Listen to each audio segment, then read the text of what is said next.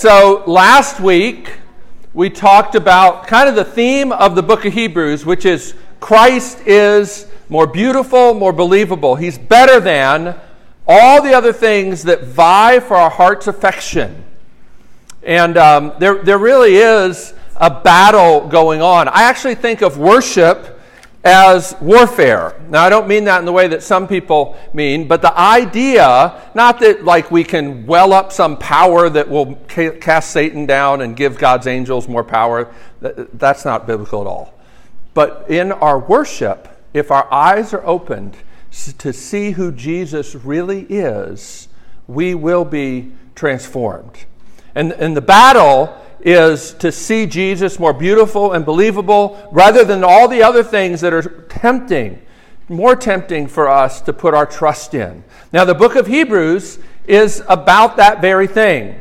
And in chapter 1, the writer of Hebrews is again speaking to people who are in Rome who have begun to suffer for their beliefs. And it's only going to get worse. And the particular temptation that they have is that if they quit following Jesus and go back to being Jewish, then in the Roman law, they are protected. The Roman law did not tolerate other religions that rivaled the worship of Caesar, except the Jews were granted a special allowance. And as long as the Romans thought the Christians were a kind of Jewish sect, then they were counted under that. But by the time this letter is written, the, the situation has changed. The persecution has begun, and it's only going to get worse. And at the very end of the chapter, the writer of Hebrews kind of goes on this whole little thing, which may seem a little bizarre or kind of not relevant to us, where he talks about how Jesus is better than the angels. Now, in chapter 2, he's going to develop that. And, and let me just remind you there were certain pockets of Judaism. This is not the true Old Testament worship and religion, but at this time, there were certain pockets of Judaism where they were worshiping angels, not just God. And it seems that that is the background of what he's talking about here. And if you think about it, angels are actually magnificent, awe inspiring beings in the Bible. Like I said, when you see angels on TV, they always say, they're there. But when you see angels in the Bible, what they always say is, don't fear. Fear not, because they're frightening. But that also makes them a good candidate for putting your hope in them. We often want to put our hope in something that we think is powerful that will protect us. And what happens so often is when we put all of our trust in this thing, it actually doesn't make us more powerful or safe. It usually makes us more vulnerable and more incredibly anxious, particularly if that thing we're trusting in isn't very reliable. It actually makes you more anxious than you would have been otherwise. Now, that's not the explanation for all anxiety, so don't hear me uh, saying that, right? I believe in chemical imbalances and all those kinds of things. But there is this spiritual dynamic that often happens when we put our hope in things other than God, because all of those things will let us down. And we know that and so, even though we put our trust in Him, sometimes we're also like afraid that something's going to uh, come along and we're going to be extra vulnerable. All right, so that's the context as we come into chapter 2. Remember, Jesus is superior to the angels. But if He's superior to the angels, then so must He be superior to the message that came from them. Now, this is an interesting thing because the Old Testament doesn't say that the angels were used by God to deliver the Mosaic law. But that was the Jewish tradition, and the writer of Hebrews picks up on that. So that's what it's talking about when it talks about the message delivered by angels. It's talking about the covenant with Moses, or what you might think of the Ten Commandments. It actually was more than just the Ten Commandments. I hope you know that. I, I, know if you've ever seen the movie, the Charlton Heston movie, where he's got the, you know, some of the Ten Commandments on one tablet and some on the other. That is not at all what happened. There were two tablets. Why? So that man would have a copy and God would have a copy. Because when you cut a covenant, each of the parties needs to have a copy. But not only that, the, the, what was given was not just the Ten Commandments, but also the whole sacrificial system. Because God didn't want to just say, hey, you need to live this way. He also provided a way for his people to be reconciled to him when they didn't. Right? So that's the message that was delivered by angels. If you will, follow along. I'm going to start reading chapter 2, verse 1. So the therefore, whenever you see a therefore in the Bible, you should always ask, what is the therefore, therefore? And I just gave you that. It's, he's talking about the, Jesus is superior to the angels. Therefore, the message that Jesus has given is superior. And that's why the writer of Hebrews says this. Therefore, we must pay much closer attention to what we have heard. And what he means there is the news about Jesus, the gospel. We must pay much closer attention to what we have heard, lest we drift away from it. For since the message declared by angels, that's the Old Testament law, proved to be reliable, and every transgression or disobedience received a just retribution, how shall we escape if we neglect such a great salvation? This salvation was declared at first by the Lord. Whenever you see that in the New Testament, it means Jesus himself. The Lord. I know most people today pray the Lord and they mean the Father, but in the New Testament, whenever it says the Lord, it's a reference to Jesus. So Jesus was the first one who came and announced good news. It was announced first by the Lord, and it was attested to us by those who heard. Who are the ones who heard? The apostles. So the writer of Hebrews, some people have in ages past thought it was Paul. It's not Paul. Because Paul would never have referred to himself as like the next group after the apostles. This person is saying that the apostles heard the word directly from the Lord, and then see what else. It was attested to us by those who heard, while God also bore witness by signs and wonders and various miracles and by gifts of the Holy Spirit distributed according to his will. We'll talk about that a little bit because in the New Testament and in the Bible in general, signs are always about authenticating a spokesman for God. And that's what Hebrews here is saying. They're not just willy nilly things to show off that we've got this cool power. They're always connected to God giving revelation and attesting his spokesman. So, that's, that's verse 4. Now, verse 5. Now, it was not to angels that God subjected the world to come, of which we are speaking it has been testified somewhere What is man that you are mindful of him, or the Son of Man that you care for him? You made him for a little while lower than the angels. You have crowned him with glory and honor, putting everything in subjection under his feet. That's a quote from Psalm 8, and I'll explain. Now, in putting everything in subjection to him, meaning Jesus, God left nothing outside of Jesus' control. At present, we do not see everything in subjection to him, meaning Jesus. But we see him, who for a little while was made lower than the angels, namely Jesus, crowned with glory and honor because of the suffering of death, so that by the grace of God he might test, taste death for everyone. For it was fitting that he, for whom and by whom all things exist, in bringing many sons to glory, should make the founder of their salvation perfect through suffering. For he who sanctifies and those who are sanctified all have one source. That is why he is not ashamed to call them brothers, saying, I will tell you of your name. I will tell of your name to my brothers. In the midst of the congregation, I will sing your praise. And again, I will put my trust in him. And again, behold, I and the children God has given me. Since therefore the children share in flesh and blood, that's you and me, he likewise partook of the same things, meaning Jesus, that through death he might destroy the one who has the power of death, that is the devil, and deliver all those who through fear of death were subject to lifelong slavery. For surely it is not angels that he helps, but he helps the offspring of Abraham.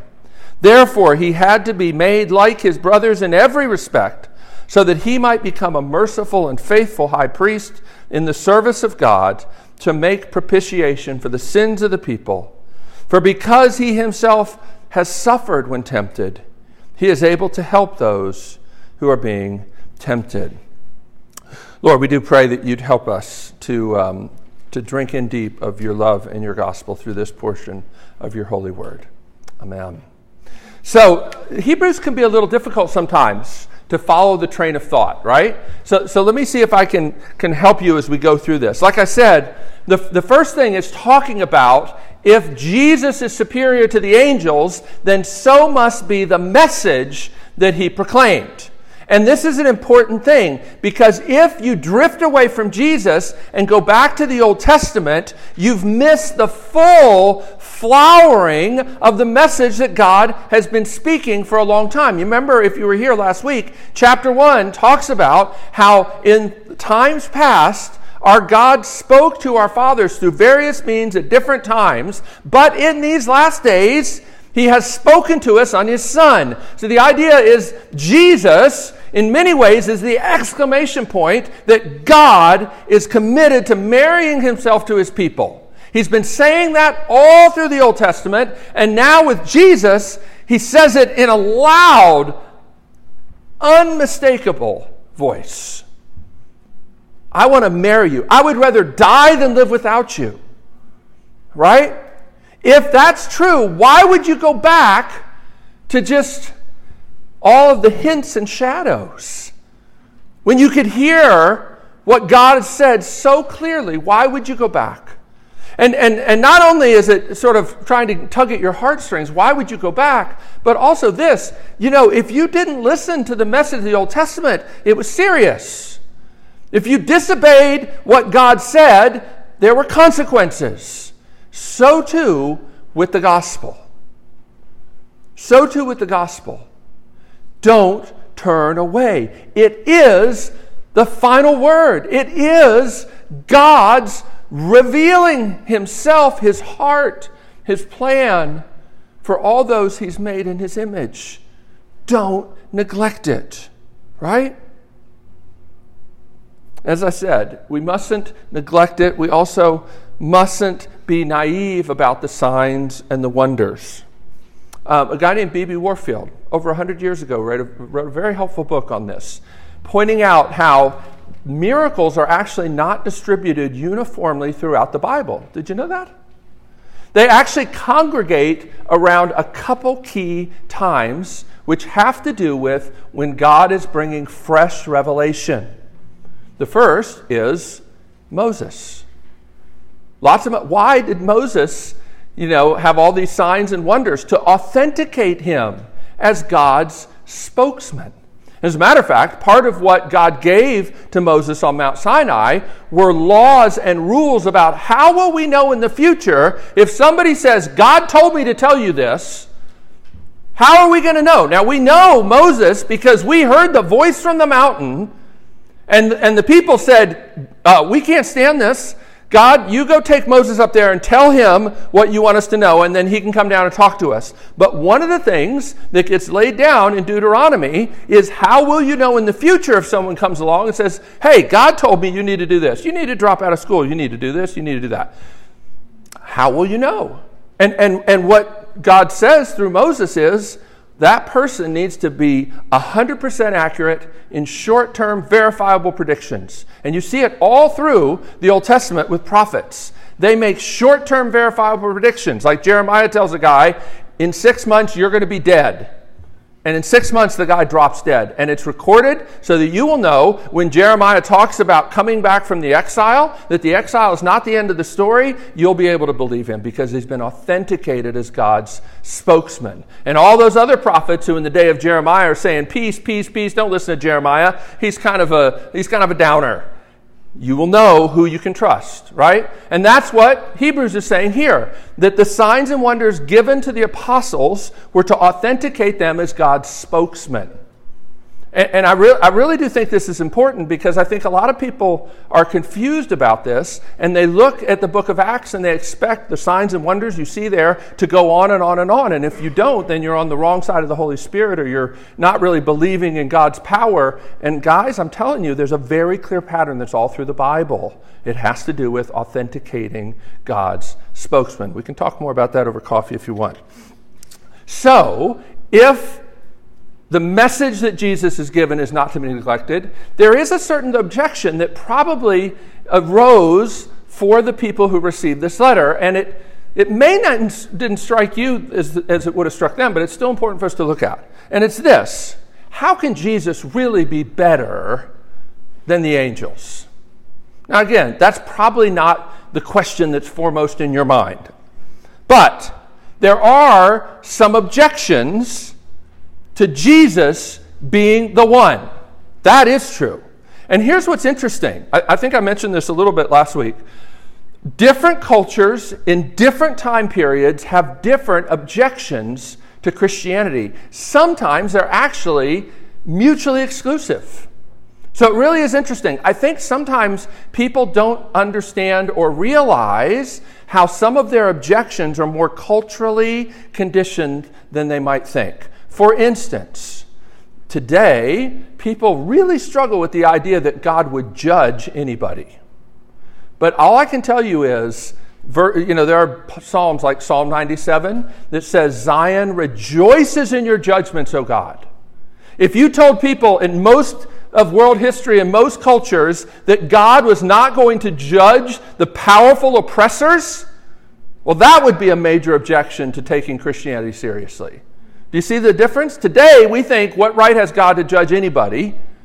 But for most of human history, it's just the opposite, which should just at least give you pause to say what seems common sense, objectionable to me, may not actually be as commonsensical as I think it is. It's actually one of the hardest things you can do.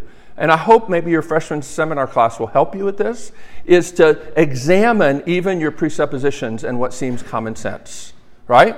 Subject even your common sense views to a little analysis. Anyway, so that, that's one of these things. How can, how can God, how can Jesus be superior to the angels? After all, Scripture says that he's lower than the angels. And there you have Psalm 8. Now, I, I could get all on this for a long time, and I'm not going to do that. But here's basically the thing the Greek translation of the New Testament, which the Jews were using even in the first century, translates Psalm 8 in a way that makes it sound like Jesus is lower than the angels. But the Hebrew, which is the authoritative, inerrant text, makes it clear that it's mankind who is lower than the angels, but only for a season. And actually, in the Hebrew, that word angels, Elohim. Do you know that word? Anybody know what that word? Yeah, you use that word for God. It is a word that can mean God. It's also a word that can mean angels or divine beings. So if you understand it, I think the right way to understand Psalm 8 is mankind was made a little lower than God. Not mankind is lower than the angels. Now, there are some theologians in the history of the world said, well, you got God, and then you got the angels, and then you got humans. But I think mankind was made lower than God. So, without going into all this stuff, the writer of Hebrews says, you're misunderstanding Psalm 8.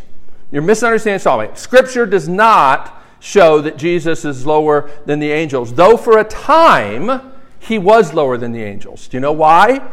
Because he came and when he took on human flesh, he actually, as the book of Philippians tells us, laid aside some of his glory. That becoming incarnate was what we call part of the state of humiliation. He laid aside his glory. There were times where he gave people a little glimpse, like on the Mount of Transfiguration, right before his crucifixion. He revealed a little bit of his glory, and the disciples are freaking out, and they're like, We need to just stay right here, right? But for the most part, he shielded his glory, laid it aside. So there was a time when he was lower, but because of that humiliation, God has raised him up, what we call the state of exaltation. And that's who he is now. So that's the first objection. But the second objection is how can Jesus be superior to the angels? How can Jesus be the one who could deliver mankind from its plight if he died? If he died, doesn't that prove that he actually didn't have power? But what the writer of Hebrews says, actually, the fact that he died shows how great he actually was. Because it means that he can be touched and can share in our sorrows. And his death put death itself to death. So let's see how this goes. You look at verse 5. It talks about verse 5 about how it was not to angels that God subjected the world to come, of which we are speaking. Here's what he's saying basically angels were never meant to rule. Who was meant to rule in God's place as his stewards? Mankind. Mankind was made to be the crown of creation, to serve God, and to bring out all the God glorifying potential that He built into His creation. They weren't to just do whatever they wanted with the creation. I know there are some that would say the problem, you know, with Christianity is led to the exploitation of nature and all this other thing. That is true in some ways, but it's not the way God designed it. God designed it with actual limits. You aren't able to do anything you want with anything that God has made. That's never been the biblical view. You are to be a steward and you are to listen to me. You can't eat of that tree, by the way. Which is to say, God didn't give them carte blanche freedom to do whatever they wanted with the creation. That's never been the biblical view, though a lot of Christians, I think, are confused about that point. So, man was meant to rule. And what's amazing in Psalm 8 is it talks about who is man? When you look at the creation, maybe who's hadn't had this experience? Maybe you come on our camping trip, and if it's not too cloudy, you can have this experience. You look up in the stars, and what do you always think? How insignificant we are. But you know what the psalmist David says in Psalm 8? He goes, When I look at the heavens, what really amazes me is how important man is. Now, he did not get that from just looking at the heavens. He got that because Scripture, namely the story of creation, is determining how he understands what he sees in the heavens because the creation story tells us that mankind was the crown of creation, whether you feel like it or not. Right? That's Psalm 8. What really blows away David is not the stars, as amazing as they are, but that you would pay special attention to mankind, and that ties in here. Because Jesus came not to redeem the stars, but to redeem humans, mankind, right? It's part of this bigger story. Jesus came to save not just our souls, but to bring this completion that God had created his whole cosmos for. Mankind is to be back in that place of right, right relationship with God, bringing out all, again, glorifying Him in all we do, in whatever vocation God calls you into, pushing back the effects of the fall and working to bring out God's glory. But verse 8 talks about how the story is not yet finished. Everything has actually gotten screwed up. Look at verse 8. In putting everything in subjection to Christ, he left nothing outside his control. We sang about that in that song, Sweet Comfort. At present, and this is the key, we do not see everything in subjection to him. Now, I know I've talked to a lot of Christians over the years who have this idea that right now Satan is ruling the earth and that in the millennial kingdom, then Jesus will reign. That's hogwash. That, that what's going on now, Jesus is Lord of all, right now. Everything is in subjection to him, but we don't see it yet. The problem is with what we see. The problem is not with whether Jesus is Lord or not. Okay? And that's hugely important. It's hugely important for the Hebrews to understand. Because do you know who claims to be Lord of all? Caesar Nero. Caesar Nero, the guy who eventually is going to dip Christians in tar, put them up on poles, and light them as human torches for his garden parties. That's what the Christians in Rome are going to be facing. Do you think they need to know that Jesus is on the throne right now? Absolutely. And he is. But we don't yet see it that way. We live in what is called the already and the not yet. Already, Jesus, as it said in chapter 1, has made purification for sins and sat down at the right hand of the Father. That means if you are a Christian, there is no more guilt for you. You are not guilty if you are a Christian. And you never will be. Do you feel like that? I don't think so. That's part of the already not yet tension because you don't see what God sees. You don't see the finished work of Jesus, who is sat down at the right hand of God because he's finished the work of making purification for sins. We see, as Paul says, but dimly. That's why we're always praying, Lord, open our eyes to see what's true, what's real. He is Lord. We don't see it, but He is. So we live in this already, not yet tension. Already Christ is on the throne, ruling over all things. Already Jesus can sympathize with us because he himself was tempted and he suffered more than we ever will. But not yet are Christians free from suffering. We must never think that the kingdom is here in such a way that Christians don't suffer. Or that if they do suffer, it's only because of their lack of faith or they haven't prayed enough or the right way. That's nonsense. And you understand, the writer of Hebrews is not saying, if only you would pray better, if only you would pray with more fervency, then all of this persecution would pass away and you wouldn't need to worry about it. No, he says, cast your eyes on Jesus, the one who suffered, but is even now Lord over all things. That's what you live in, and that's the truth that enables you to persevere. You mustn't be naive. You mustn't be um, the kind of person that thinks that the, the already is fully here. It's not fully here. There's so many places where the Bible speaks about this, but I was thinking about one of these hymns that you all might know.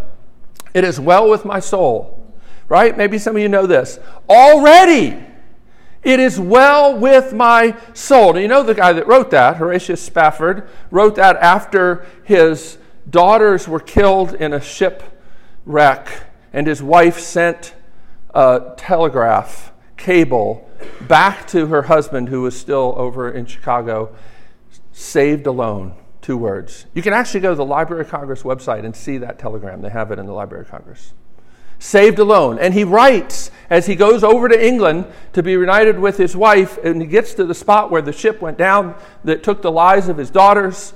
The ship captain points it out, and he writes this hymn It is well with my soul. It is well. Not it will be, it is well. Even now, it is well. And yet, the last verse, Lord, haste the day. When what? When what? My sight. My face shall be sight. We just sang about that, right? When Jesus I my cross have taken.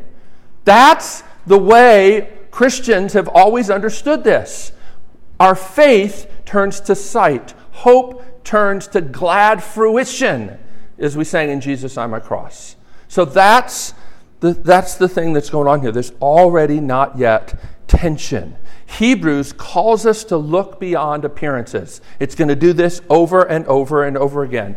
I am not saying that if you're Christians, you just shut your eyes to suffering. That's an awful message. That's not true. Suffering is real, but Jesus is more real and more solid. You remember, like, that's what C.S. Lewis uses that image, that this is the Shadowlands. But if you've ever read his um, book, The Great Divorce, right, heaven is more solid. We think of it as a cloud, which is just the opposite. It's actually more solid and more real than what we experience now. We see through a glass dimly right now. We don't see everything the way it is. But even though we don't see everything the way it is, we see Jesus. We may not see him on the throne the way we need to, but we see him who was tempted in every way, just as we are. You see, here's what's so interesting. To the writer of Hebrews, Jesus' humanity is not a weakness. It's actually what makes him better. Right? It might seem that Jesus taking on human flesh and being crucified proves that he's lower than the angels, but it proves just the opposite. It gives Christ advantages that your idols, whether they be angels or whatever, can never have. Here's the first one the fact that Jesus took on human flesh proves that God does not love us from a distance. How many of us have experienced love mostly from a distance? Right? He doesn't, he doesn't stand at a distance and yell at us to get better. He doesn't just send us letters.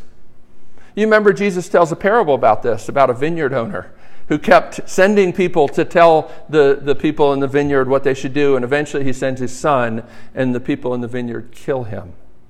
Right? Jesus proves that God does not love from a distance. He takes on human flesh, became one of us. Do you know what it must have been like?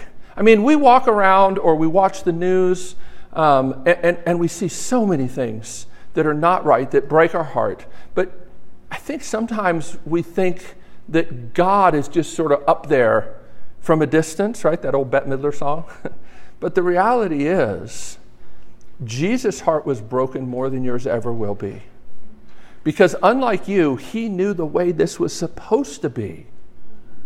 Right? So you imagine the heartbreak we experience when we see, like Bob Dylan says, everything is broken. But he knows what it's like when it's not broken and how glorious it is. Why else do you think he's called the man of sorrows and acquainted with grief? What it must have been like for him to walk this earth and see the oppression and see the brokenness and see the corrupt leaders leading God's people astray like sheep without a shepherd. He says that kind of stuff all the time because it was on his mind, it was breaking his heart, right? He experienced suffering personally. And, and one of the most amazing verses to me is verse 10. Look at verse 10. This is one of those verses that just always stuck in my craw. It was fitting that he, that means Jesus, for whom and by whom all things exist, in bringing many sons to glory, should make the founder of their salvation perfect through suffering. I've always wondered why is it fitting? Why does it make sense that Jesus should suffer? He who didn't deserve to suffer.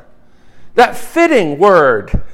It's just like, what? No, it actually doesn't make sense at all. Why should the one who didn't do anything wrong have to suffer? But it's fitting because we needed someone like us to be able to experience what we ourselves experience to be a merciful and faithful high priest. Now, Hebrews is going to pick up on this theme later, and I'm going to talk a little bit more about that.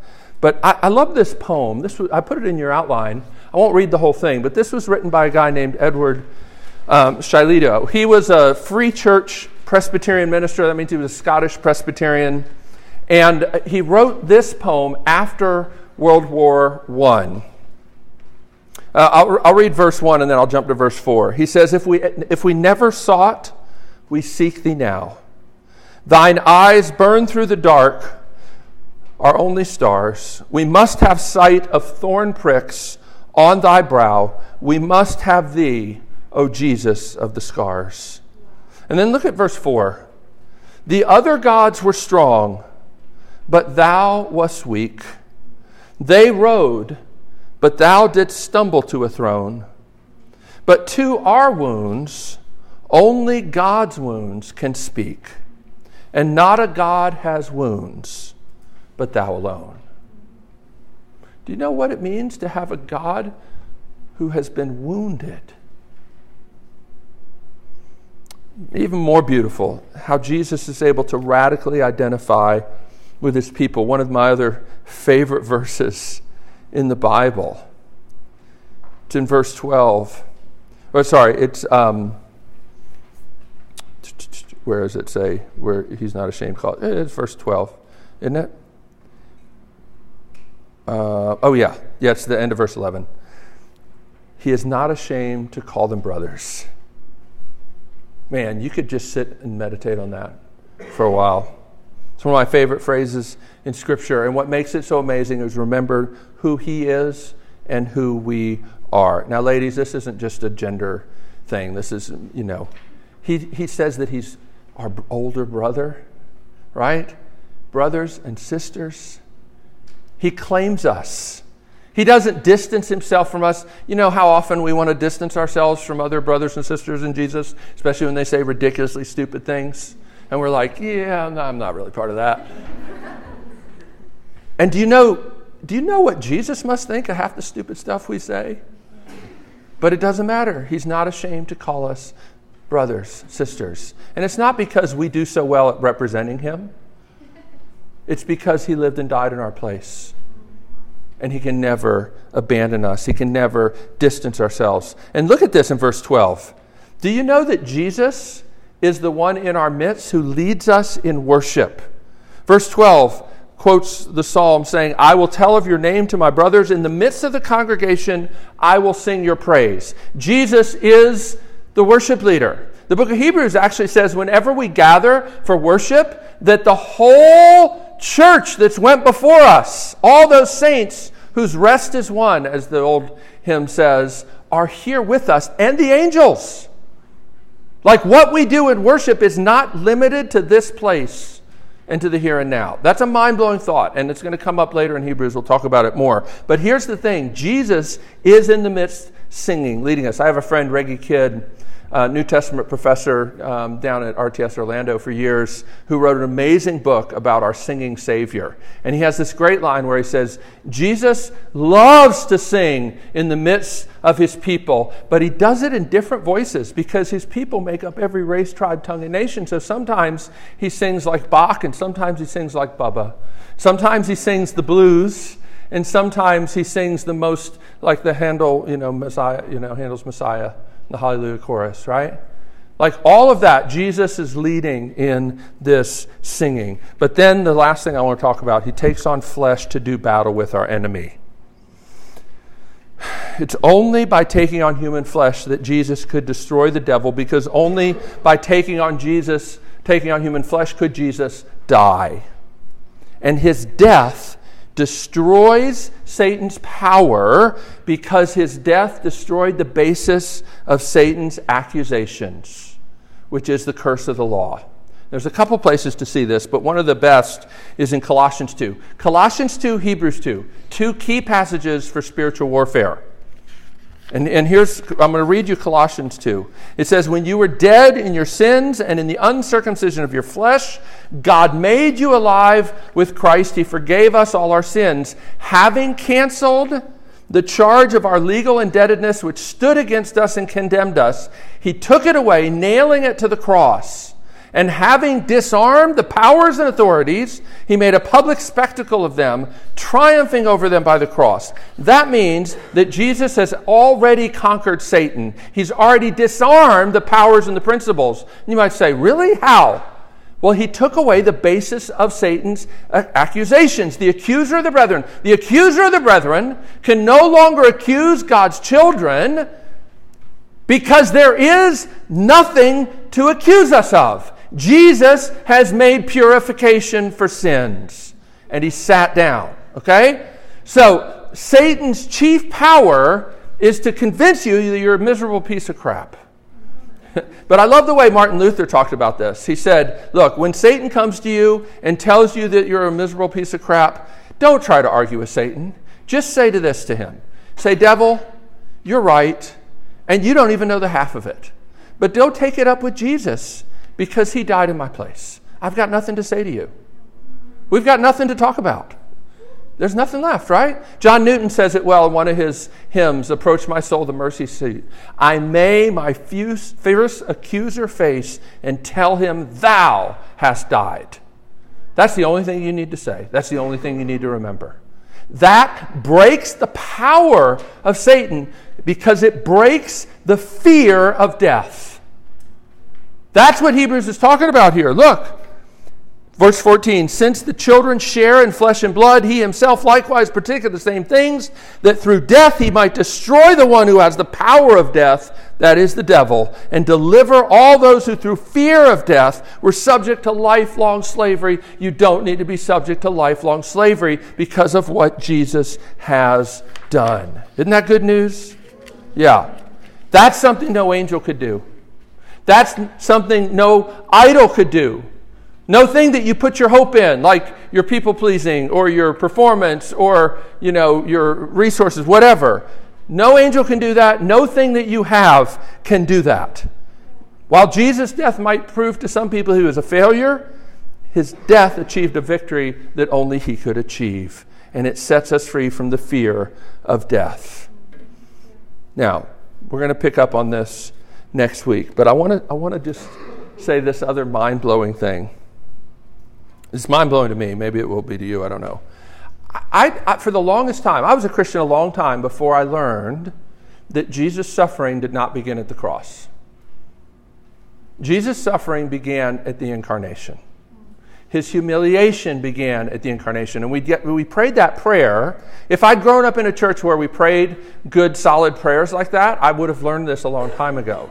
But I didn't. But that's an ancient uh, prayer that's in many different denominations. I got that version is out of the Moravian liturgy, but it's similar in the Anglican Church, and there's a version of it in the Catholic Church and many other denominations. But the point of it is there is something to comfort us from every single thing Jesus experienced.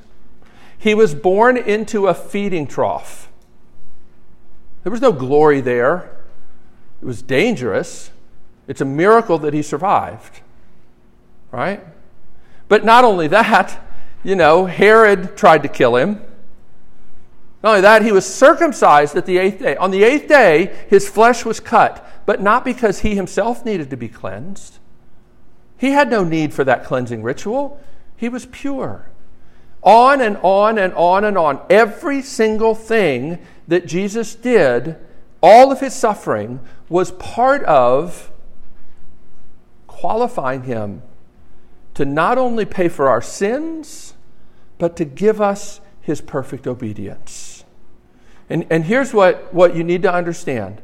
So many Christians, I think, believe that what Jesus did was died on a cross to forgive them from their sins. And guys, that's only half of the good news. Because what the Bible says in 2 Corinthians chapter 5, you can go look this up later, God made him who knew no sin to be sin for us, so that in him we might become the righteousness of God. Now, righteousness is different than forgiveness. Forgiveness means you don't owe a debt anymore, that you, your debt has been cleared, okay? But righteousness means the beauty that comes from having done everything God required from the heart. Jesus did that. And when you become a Christian, when you put your faith in Jesus, you take credit not just for the death he died, but for the life he lived. I've heard it said sometimes that when you become a Christian, you know, you've got this book. Let's say you got this book, kind of like Santa Claus, but I've heard preachers use this illustration. You've got a book and God's written in there everything you ever said, everything you ever did, right? And, and, and the book is kind of a mess. Who would want to open up that book and read it? But when you become a Christian, a lot of people say, God wipes the slate clean. Okay, that's great, except what about the day after I become a Christian? Because the book's going to get filled up again. you know? What am I going to do to say, Jesus, I have lived the life that you require? Well, here's the reality Jesus' life is also given to you. You get credit for his life. Jesus has a book in which God has written down everything he ever said, did, and thought. And when you become a Christian, God switches the covers. You don't have an empty book. Becoming a Christian is not just a fresh opportunity to try and get your life together and impress God. It's resting in the righteousness of Christ, the beauty of Christ, of what He's done, not just His death, but His life. In other words, it's what we call a trust transfer. You trust His life instead of your life, you trust His death instead of your death. And that changes everything. It brings reconciliation with God and it changes everything. And that's what Hebrews is going to keep talking about. Let me pray for us, and then we're going to not sing a closing song, we're just going to do the doxology tonight.